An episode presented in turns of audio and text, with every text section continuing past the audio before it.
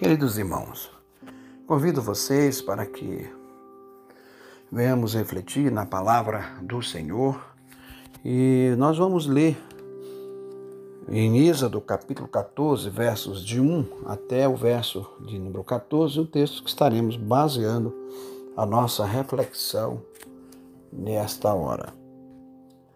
Disse o Senhor a Moisés: Fala aos filhos de Israel que retrocedam e se acampe defronte de Piairote, entre Migdol e o mar, diante de Baal Zephon. Em frente dele vos acampareis junto ao mar. Então Faraó dirá aos filhos de Israel: Estão desorientados na terra, o deserto os encerrou. Endurecerei o coração de Faraó para que os persiga e serei glorificado em Faraó e em todo o seu exército. E saberão os egípcios que eu sou o Senhor, eles assim o fizeram. Sendo, pois, anunciado ao rei do Egito que o povo fugia, mudou-se o coração de Faraó e dos seus oficiais contra o povo e disseram: Que é isto que fizemos, permitindo que Israel nos deixasse de servir. E aprontou o faraó o seu carro e tomou consigo seu povo e tomou também seiscentos carros escolhidos e todos os carros do Egito, com capitães sobre todos eles, porque o Senhor endureceu o coração de Faraó, rei do Egito, para que perseguisse os filhos de Israel. Porém, os filhos de Israel saíram afoitamente Perseguiram-nos os egípcios, todos os cavalos e carros de Faraó e os seus cavalarianos, e o seu exército, e os alcançaram acampados junto ao mar, perto de Piairote, defronte de Baal Zephon. E chegando Faraó, os filhos de Israel levantaram os olhos, e eis que os egípcios vinham atrás deles. Temeram muito. Então os filhos de Israel clamaram ao Senhor, disseram a Moisés: Será por não haver sepulcros no Egito que nos tiraste de lá para que morramos nesse deserto? Por que nos trataste assim, fazendo-nos sair do Egito? Não é isso que te dissemos no Egito? Deixa-nos para que sirvamos os egípcios?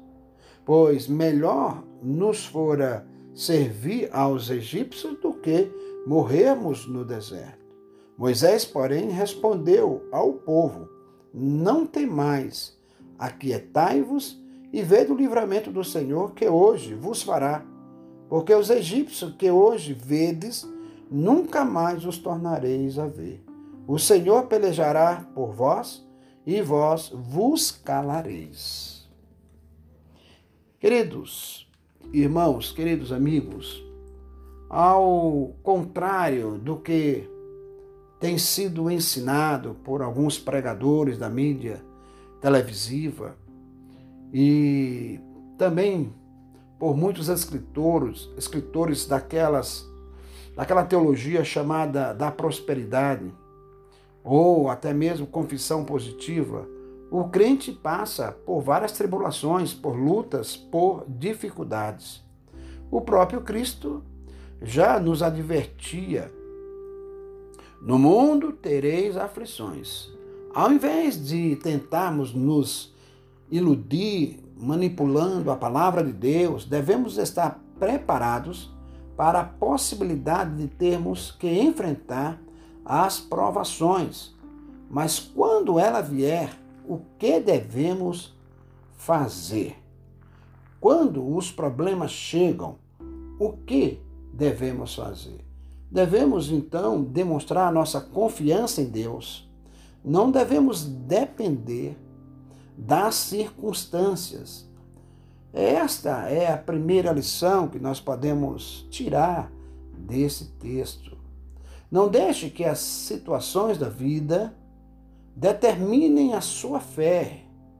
Pelo contrário, a sua fé em Deus é que deve prevalecer nas situações. Foi em uma situação como esta que o profeta Abacuque se expressou: ainda que a figueira não floresça, nem haja fruto na vide, o produto da oliveira minta e os campos não produzam mantimento, as ovelhas sejam arrebatadas do aprisco e nos currais não haja gado, todavia eu me alegro no Senhor, exulto no Deus da minha salvação. Embora as figueiras tenham sido totalmente destruídas e não haja flores nem frutos, embora as colheitas de azeitonas sejam um fracasso e os campos estejam imprestáveis, embora os rebanhos morram pelos pastos e os currais estejam vazios, eu me alegrarei no Senhor. Ficarei muito feliz no Deus da minha salvação. É o que disse então Abacuque. Também Nunca pergunte: será que Deus realmente me ama? Pois o amor de Deus pelo seu povo é incondicional. Veja o que o apóstolo Paulo disse quando escrevia aos Romanos: Quem nos separará do amor de Cristo? Será tribulação, angústia ou a perseguição, ou fome ou nudez? ou perigo ou espada, como está escrito: Por amor de ti somos entregues à morte o dia todo. Fomos considerados como ovelhas para o matadouro, porque eu estou bem certo de que nem a morte, nem a vida, nem anjos, nem os principados, nem as coisas do presente, nem do porvir, nem dos poderes, quem então pode jamais ocultar de nós o amor de Cristo?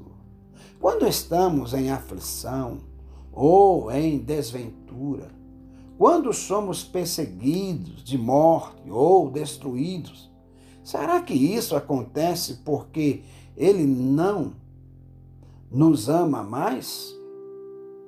E se tivermos fome, ou ficarmos sem dinheiro, ou passarmos por perigo ou formos ameaçados de morte, será porque Deus nos desamparou?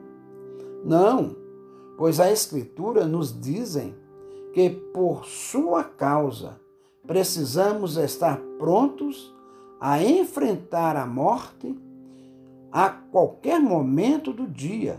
Somos como ovelhas prontas para serem abatidas no matadouro. Estou convencido de que nada poderá nos separar do amor de Deus. E se estamos sofrendo, meu querido irmão, é porque Deus nos ama. Temos que aprender. Deus nos corrige para o nosso bem. Todas as coisas cooperam para o bem daqueles que amam a Deus. Quando os problemas chegam, antes de olhar para o problema, olhe para Deus, que pode resolver os problemas. Esta deve ser a atitude do verdadeiro cristão. O Deus a quem você serve é bem maior que o seu problema. Não há limites para o seu poder. Para o que acontece é que muitas vezes, em meio aos problemas, nos esquecemos das intervenções de Deus no passado. Antes de Deus tirar Israel do Egito, ele fez grandes milagres e as pragas foram o maior exemplo disso. Contudo, ao chegarem diante do Mar Vermelho, ao verem Faraó e o seu exército se aproximar, se esqueceram de tudo o que Deus havia feito anteriormente. E após ele haver aberto o Mar Vermelho e fazer o povo passar em terra seca, durante a caminhada, o povo novamente se esqueceu e continuou a murmurar contra Deus, se esquecendo de tudo quanto Deus já havia feito em seu favor em outras ocasiões. Portanto, se vierem os problemas, lembre-se de que Deus, em outras ocasiões, já se deu o livramento e poderá fazê-lo novamente. Queridos, quando os problemas chegam, jamais devemos murmurar. A murmuração é uma declaração de insatisfação para com Deus. Quando murmuramos, nós estamos dizendo a Deus que não concordamos com Ele, que Ele é injusto em permitir que determinadas coisas nos aconteçam, que Ele não se importa conosco, assim como os discípulos afirmaram no barco. Não te importa que pereçamos? A murmuração, além de não resolver, só agrava o problema e é uma declaração antecipada de derrota. É uma afirmação de incredulidade. Quando murmuramos, estamos dizendo de forma indireta para Deus que não confiamos nele nem nos seus propósitos. Finalmente, a murmuração não aperfeiçoa o nosso caráter, nem nos faz crescer. Podemos nos alegrar igualmente quando nos encontramos diante de problemas e lutas por sabermos que tudo isto é bom para o nosso crescimento. Ajuda-nos a aprender a sermos pacientes. E não somente isto, disse o apóstolo Paulo. E não somente isto, mas também nos gloriamos nas próprias tribulações. Porque as tribulações produzem perseverança, e a perseverança, experiência, e a experiência, esperança. Bem, é a paciência que desenvolve esta força de caráter e nos ajuda a confiar mais em Deus cada vez que a utilizamos, até que finalmente a nossa esperança e a nossa fé fiquem fortes e sólidas. Portanto, meu querido irmão, quando os problemas chegam, nós precisamos escutar, ouvir a voz de Deus. Em muitas situações, ficamos tão preocupados em murmurar, em falar, especular sobre os nossos problemas, que não somos capazes de ouvir a Deus falando, nem percebemos a maneira como Deus já está agindo em nosso favor. Com histeria, com pânico, com nervosismo, não podemos ouvir a voz de Deus. Foi assim, muitas vezes, na relação de Deus com o seu povo no passado. Há momentos em que devemos ficar quietos. Em Êxodo capítulo 14, no verso 13, nos mostra exatamente isto. Há momentos da nossa espera e da ação de Deus. Disse o salmista: Esperei confiantemente no Senhor.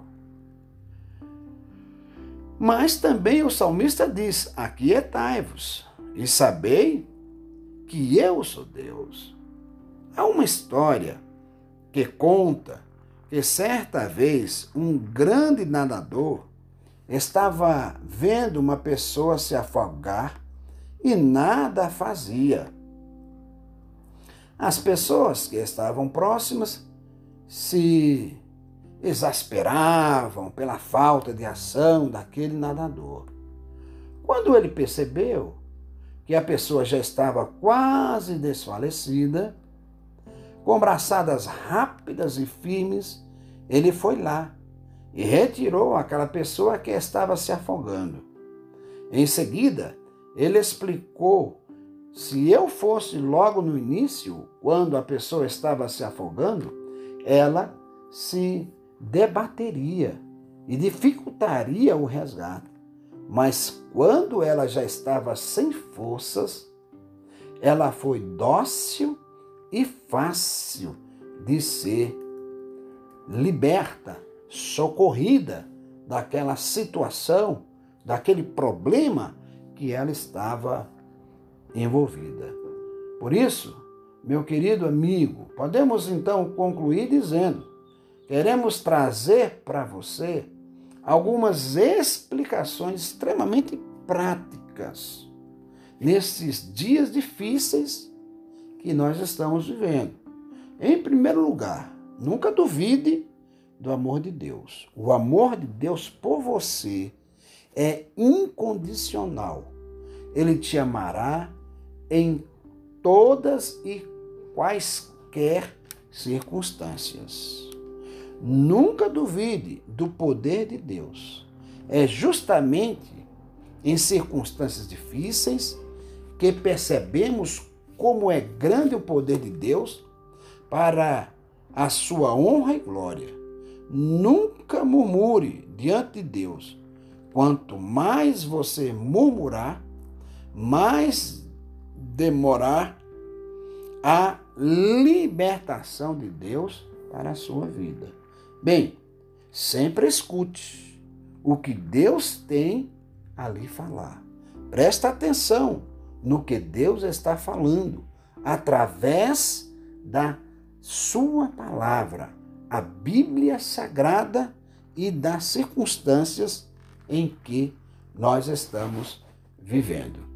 Lembre-se ainda que Deus permite que passemos por tribulações para o nosso crescimento pois Deus jamais permitirá uma lágrima inútil a um filho seu.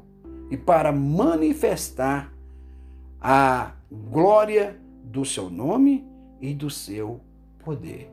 Quando chegam os problemas, portanto, nunca duvide do amor de Deus nem do seu poder. Nunca murmure, esteja sempre atento àquilo que ele tem a lhe dizer. Que ele, pois, muito te abençoe. Até o nosso próximo encontro.